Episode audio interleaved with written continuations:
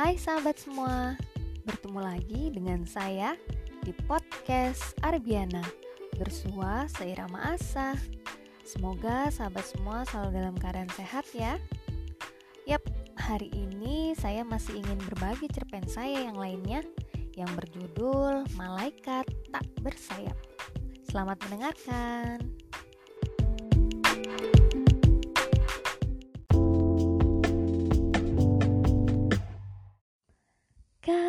kasih ibu kepada beta. Tak terhingga sepanjang masa.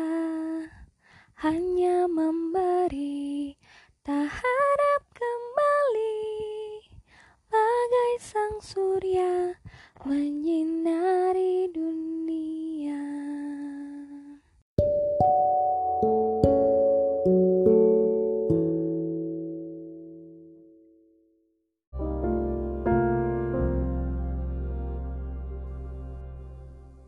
Sahabat, kalau kamu pernah mendengar dendang lagu tadi, mungkin lirik itu memang benar adanya. Dan bahkan bagiku, ibu itu berjuta-juta kali jauh lebih hebat.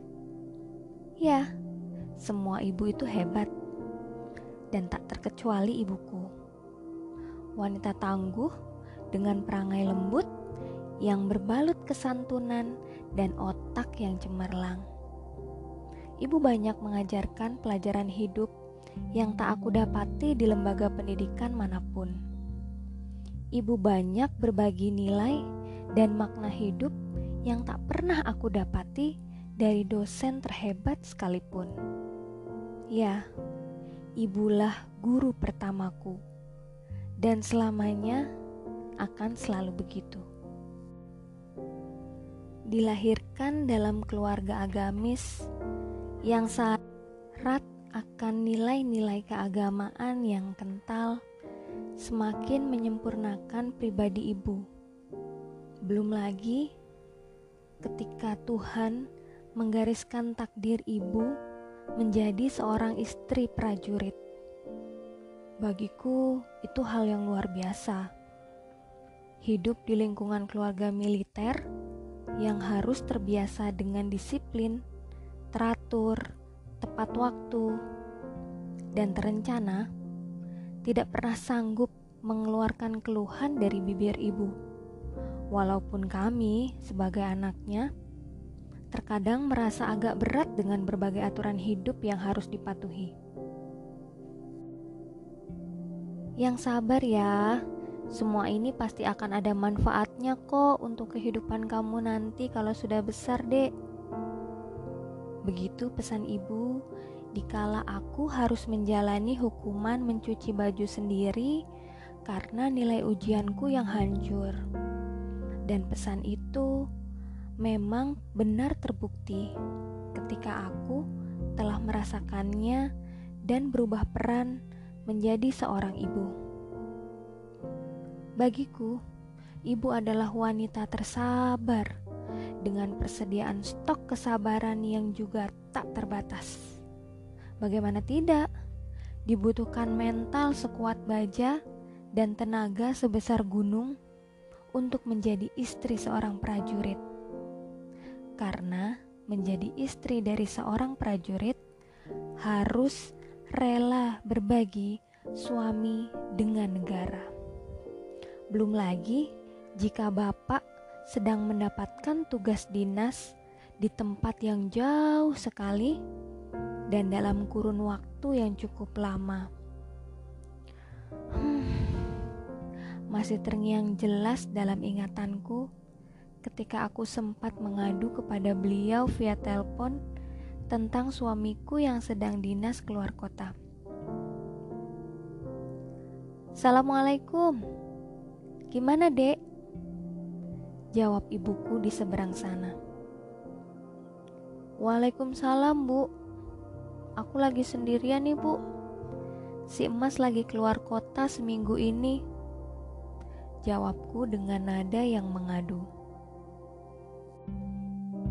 Loh, alhamdulillah toh. Berarti emas masih dipercaya sama kantornya.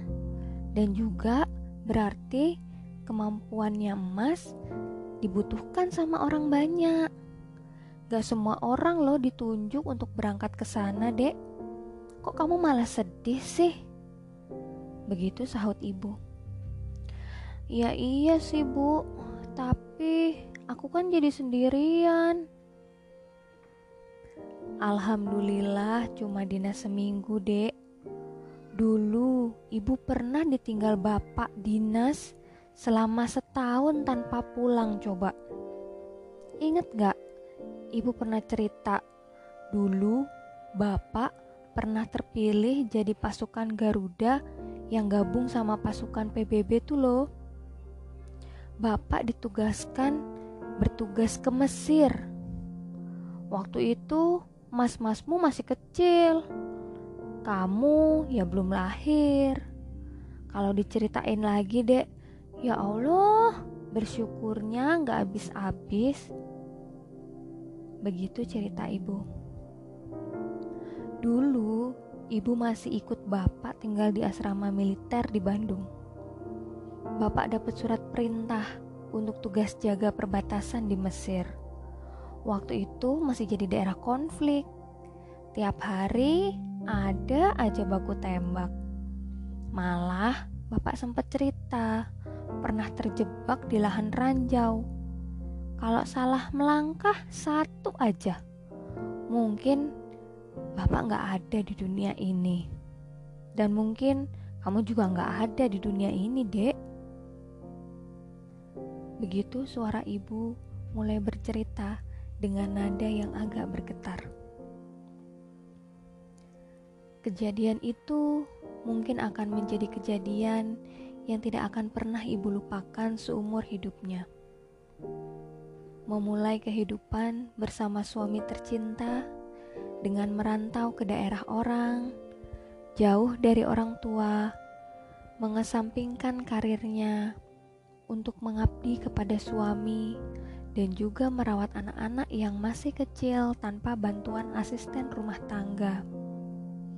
Lalu, suami mendapat tugas dinas di negara konflik yang jauh dari jangkauan. Ditambah saat itu alat komunikasi masih terbatas. Ibu harus belajar berdamai dengan rasa cemas, berkawan dengan pikiran positif, dan bergelut dengan rasa rindu yang terpendam. Pernah suatu ketika, ibu dipanggil ke kantor bapak tiba-tiba. Waktu itu sempat terbesit pikiran macam-macam dalam batin ibu. Tapi nyatanya, ibu memang terlalu kuat untuk ditumbangkan mentalnya.